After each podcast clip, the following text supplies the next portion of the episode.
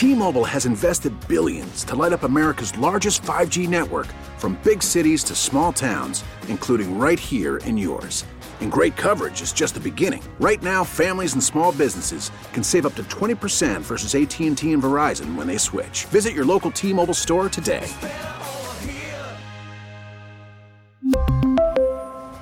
Plan savings with 3 lines of T-Mobile Essentials versus comparable available plans. Plan features and taxes and fees may vary. We get it. Attention spans just aren't what they used to be. Heads in social media and eyes on Netflix. But what do people do with their ears? Well, for one, they're listening to audio. Americans spend 4.4 hours with audio every day. Oh, and you want the proof? Well, you just sat through this ad that's now approaching 30 seconds. What could you say to a potential customer in 30 seconds? Let Odyssey put together a media plan tailor made for your unique marketing needs. Advertise with Odyssey. Visit ads.odyssey.com. B. Mitch and Finley, 1067 The Fan. Breaking news here per landfill. Uh, landfill, you have some news for us? Look, I asked Pete Hailey last night if he was going to be interviewing for Commanders OC, and, and he didn't deny it. Let's get right to He the doesn't source. need to because that that'll be the softest offense in the world. Let's get right to the source. Pete Hailey, NBC Sports Washington, the Washington Football Talk podcast, joins us. Uh, Pete, can you confirm the rumors that you may you may interview for the Commanders? Don't do open- that. Don't hit him so hard. The. Commanders' open offensive coordinator position. Yes, I, I am going to interview for it. And Brian, you're right. Instead of trying to move the ball down the field with a running or passing system, I'm just going to politely ask the defense if they let us score. Can we score right here? Touchdowns here or there. Yeah, and it just try and negotiate it that way. You know, man to man. You're not a great eyes, negotiator, boy to pal. that won't work, Pete. Um, Yeah, yeah, I know. Stick to shooting three pointers. Rooster, Thank you. I, I need you to tweet that out. Breaking news, because Pete didn't even say I might. He said I will. Is that yeah, accurate? That's uh, yeah, it, it's accurate. You're not misconstruing my words. I'm not feeding this through Ian Rapoport or or anything. I'm coming right to you guys. I know you're the biggest newsbreakers around, and I'm excited for my chance. I'm going to go and really prepare. Oh God, I hope right. Rooster actually tweets it. I would hope Um, that Pete would get an opportunity to go in and interview for a job like that. I mean, if he I does, would melt. Where, I would where do they always melt. like to go? Uh, they would ask him one. is it the tough Capitol question. Grill in Reston? Where do they Yeah. always go to w- wine and Is it- dine, folks? It's one in DC wrestling, Prime? and it's another one. DC one. Prime, sure. It's another one he used to go to in uh, Tyson, but I think that steakhouse closed. You got the Palm and Tyson. Yeah, but but if I would just love to see somebody You ask him a Chris and tough question, and he would say, "Well, no, I don't believe in that." Yeah. what would your offensive philosophy be, Pete? Would you run it two times to every one pass? I wouldn't do that. I I don't know, man. It'd probably just give it to Terry McLaurin on every single play. Maybe let him be the quarterback. Like th- there would be no questioning of why McLaurin wasn't involved if I was OC. That would be my number one pillar, and I think people would like that honestly. All right. Uh, we're talking with our friend Pete Hailey, who, uh, let's be real, is not going to interview for the Commanders' offensive coordinator job, just in case there's any morons out there. Um, and Lord knows there are. Peter, uh, what'd you make of Scott Turner's firing? Uh, deserved and necessary. And honestly, I was encouraged that Ron did it. We know that Ron can be loyal at times to a fault to people he's close with.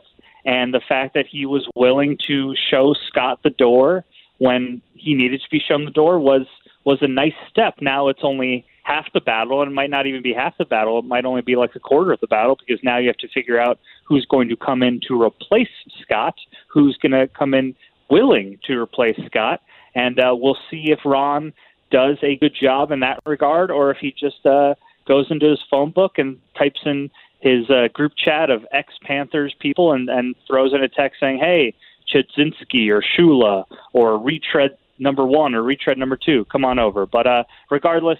Uh, he needed to do it, and I'm and unfortunately for Scott, it happened because I know Scott's a person and he has a family, but it was a move that needed to be done for the franchise as a whole. I would be totally with you if he hadn't just got that three year extension. It's kind of like, you know, I'm letting you go because I took care of you already, though.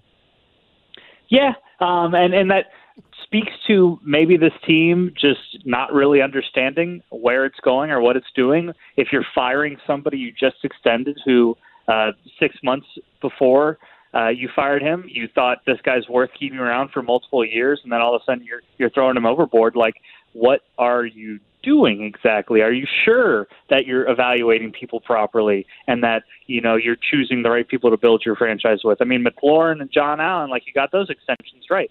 But when you're extending uh, Scott Turner, when you're bringing in Carson Wentz, when you're signing William Jackson, like more often than not, it seems like Ron and this front office are putting their trust in people that aren't worthy of said trust. Uh, per Chris Russell on Twitter, um, Pete Hailey just told B. Mitch and JP on 1067 The Fan and the Odyssey app that he is expecting to interview shortly for the Commanders' offensive coordinator position. Got to be better than the bingo caller experience in 2009. Um, I can't wait for people to take that seriously. I'm gonna have to re- retweet that. Yeah, retweet it right. B, you should put it on your Instagram. Um, all right, we're talking with Pete Hailey here, NBC Sports Washington. L- Let's get serious. How much better did they get by removing Turner?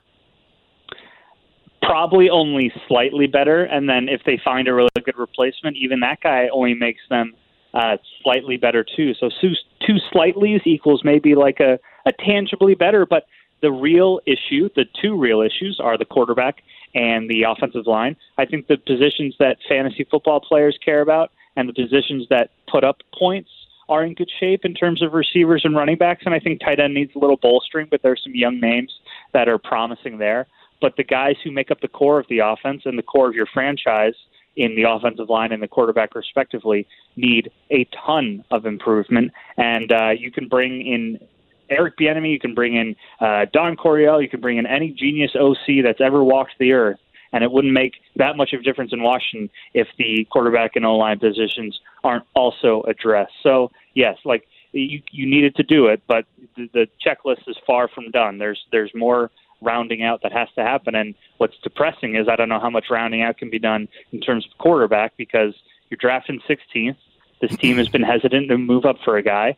Uh, the, the veterans they've tried to bring in have been failures. So uh, let's let's not expect this to all of a sudden explode because uh, at at best it's probably going to top out in like middle of the pack if everything goes their way. Do you believe they have the people in place to be able to correct this this year? No, uh, honestly, not. Um, I think it's more likely that this entire regime, including the new coordinator, is done this time next year after week 18, either because they did poorly or they didn't do well enough under a new owner. Um, there's just such a small path for Rivera and Mayhew and OCX and Del Rio and all these other guys to make it through to 2024 and 2025 because their record is seven wins, seven wins, eight wins, and because more likely than not, there's going to be a completely new overseer who is going to have to be blown away to keep a staff that he or she isn't tied to. Um, and what are the odds of Rivera blowing people away? The only time he's done that is when he's had a Cam Newton playing at an MVP level, and then when that's not happening, his blowing away is is like ten wins and and getting into the playoffs and competing in the first round. Um, so uh, Cam Newton in his prime isn't showing up anywhere. So I don't have faith really in this entire operation, and uh, that's why you look at it. Maybe it's best for them to just go with Sam Howell and, and try and build up the roster around him, so then this team is in better shape for the next group of decision makers. Um, talking with Pete Hailey from NBC Sports Washington, you had an article this morning, um, kind of your three big questions now that Ron made a significant move. I mean, certainly the most significant move he's made in the last two seasons. I think you can argue that the departure from Kyle Smith and the installation of Marty Hurney and Martin Mayhew in the front office was probably more significant, but this is certainly the most significant change to his coaching staff ever in his Washington days. What uh what are your questions moving forward? Well, I've sort of touched on them, and it's the main questions everybody has is who's next, and, and is Ron willing to go with a new voice that he doesn't know? And in thinking about that question, like if you look at the defensive side of the ball, Del Rio, while he's had his issues both at the microphone and on the sidelines, the reality is two out of three seasons, his defense has been above average to well above average in all the key areas that we care about. And Ron and Del Rio didn't really have any familiarity with each other coaching wise until they united in Washington. And then if you zoom in even more, Ron fired Sam Mills, one of his buddies, one of his longtime associates, and put in Jeff Zgonina, who didn't have many ties to Rivera, and that D line really improved. So on defense, a couple of leaders on that side of the ball have no ties to Rivera, and they've been successful. And Rivera's coaches that he knows, you know, John Matsko's done a good job, but Steve Russett linebackers kind of ho hum. Scott Turner is an OC below ho hum. So is Ron a going to be able to and b willing to try and find someone he doesn't really know, and that's uncomfortable. Like Bill Belichick is getting destroyed in New England because his coaching staff is all guys he knows. A lot of coaches want to hire people they know. It it makes them comfortable. You know what you're going to get out of them. But introducing yourself to new voices and new schemes and just new concepts can be very beneficial. And uh, I know B. Mitch thinks Ron will, is hesitant to bring in players who would challenge him. And I'm I'm wondering if he's hesitant to do the same with a coach. But that's one of my questions: is is Ron willing to put this year four on the plate of an offensive coordinator he's not familiar with? And then a, a smaller question, but one that still matters, is does Scott Turner leaving mean that Taylor Heinicke is soon to follow him? Uh, Yeah, Taylor saw- Heinicke's strengths are, are moxie and leadership, but in terms of tangible strengths, one of them was knowing Scott Turner's system. And now that that system is gone, I feel like Heinicke's appeal drops because uh, the system that is so convoluted and that he knew better than anybody, well, it's not in place anymore. So maybe finding a different backup who can maybe be cheaper, or maybe in Sam Howell, who's younger and has more upside, becomes the, the route for the franchise to go. Pete, I, I you're talking some B Mitchisms now. I think that sometimes getting around people that are different than you, it opens your eyes to some stuff that you haven't seen because we've seen if we go with Ron's history, we see a coach who has done the same stuff and basically had the same results for the most part, and they haven't been very good. Maybe just maybe listening to somebody else with their concepts and giving yourself a chance to learn something new may be more beneficial, not just for him, but for this damn franchise which needs it.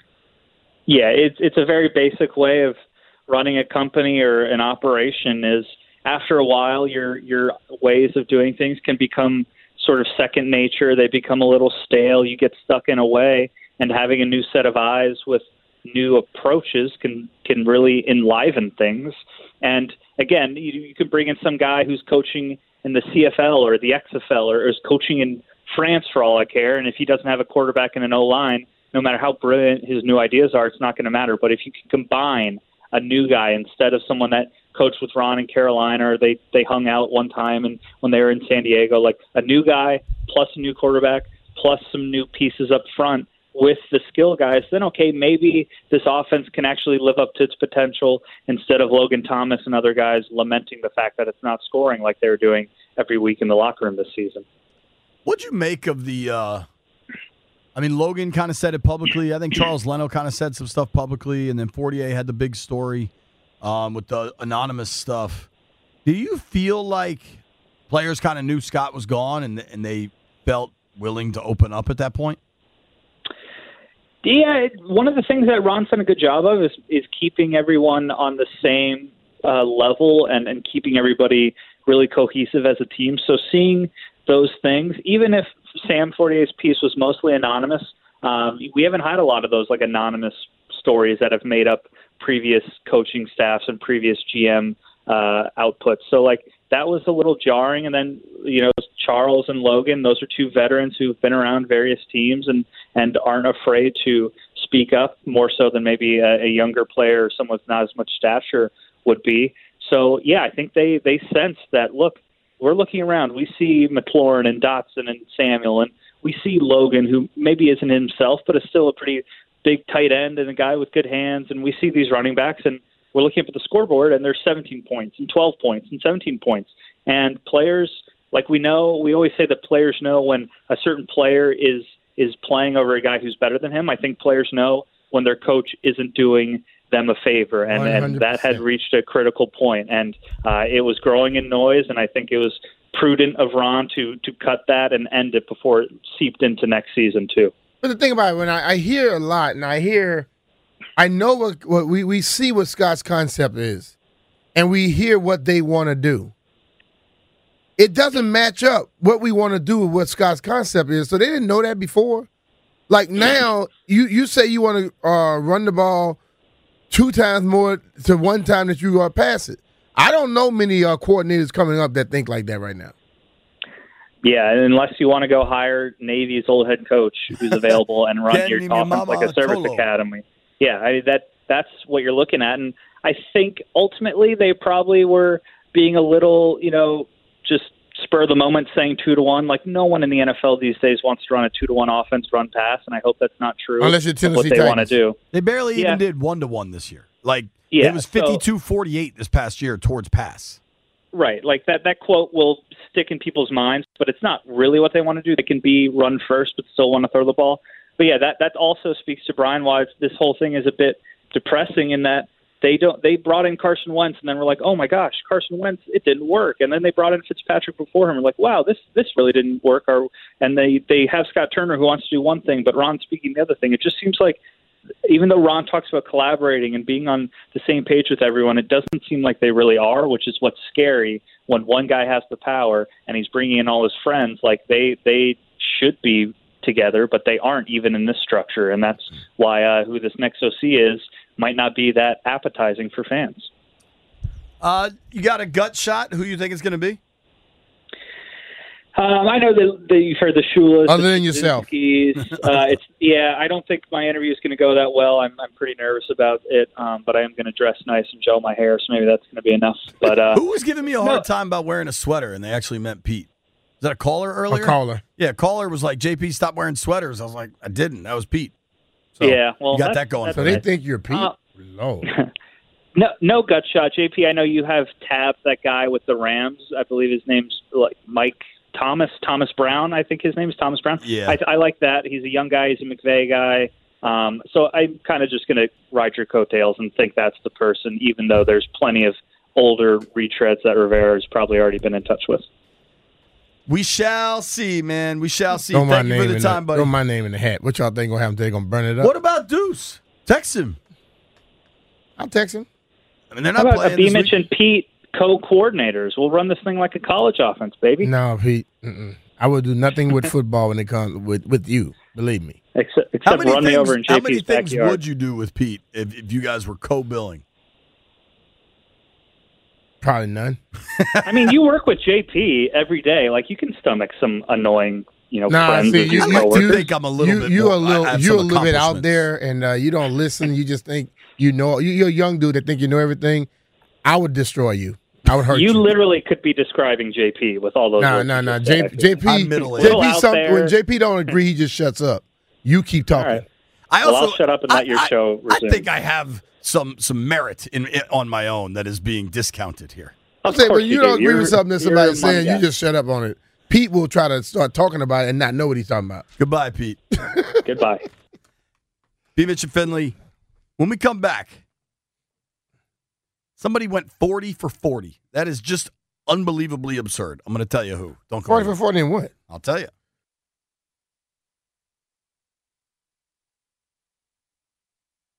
We really need new phones. T-Mobile will cover the cost of four amazing new iPhone 15s, and each line is only $25 a month. New iPhone 15s? Only at T-Mobile get four iPhone 15s on us and four lines for 25 bucks per line per month with eligible trade-in when you switch. Minimum of four lines for $25 per line per month with auto pay discount using debit or bank account. $5 more per line without auto pay, plus taxes and fees. Phone fee at 24 monthly bill credits for all well qualified customers. Contact us before canceling account to continue bill credits or credit stop and balance on required finance agreement due. $35 per line connection charge apply. Ctmobile.com. We get it. Attention spans just aren't what they used to be heads in social media and eyes on Netflix. But what do people do with their ears? Well, for one, they're listening to audio. Americans spend 4.4 hours with audio every day. Oh, and you want the proof? Well, you just sat through this ad that's now approaching 30 seconds. What could you say to a potential customer in 30 seconds? Let Odyssey put together a media plan tailor made for your unique marketing needs. Advertise with Odyssey. Visit ads.odyssey.com.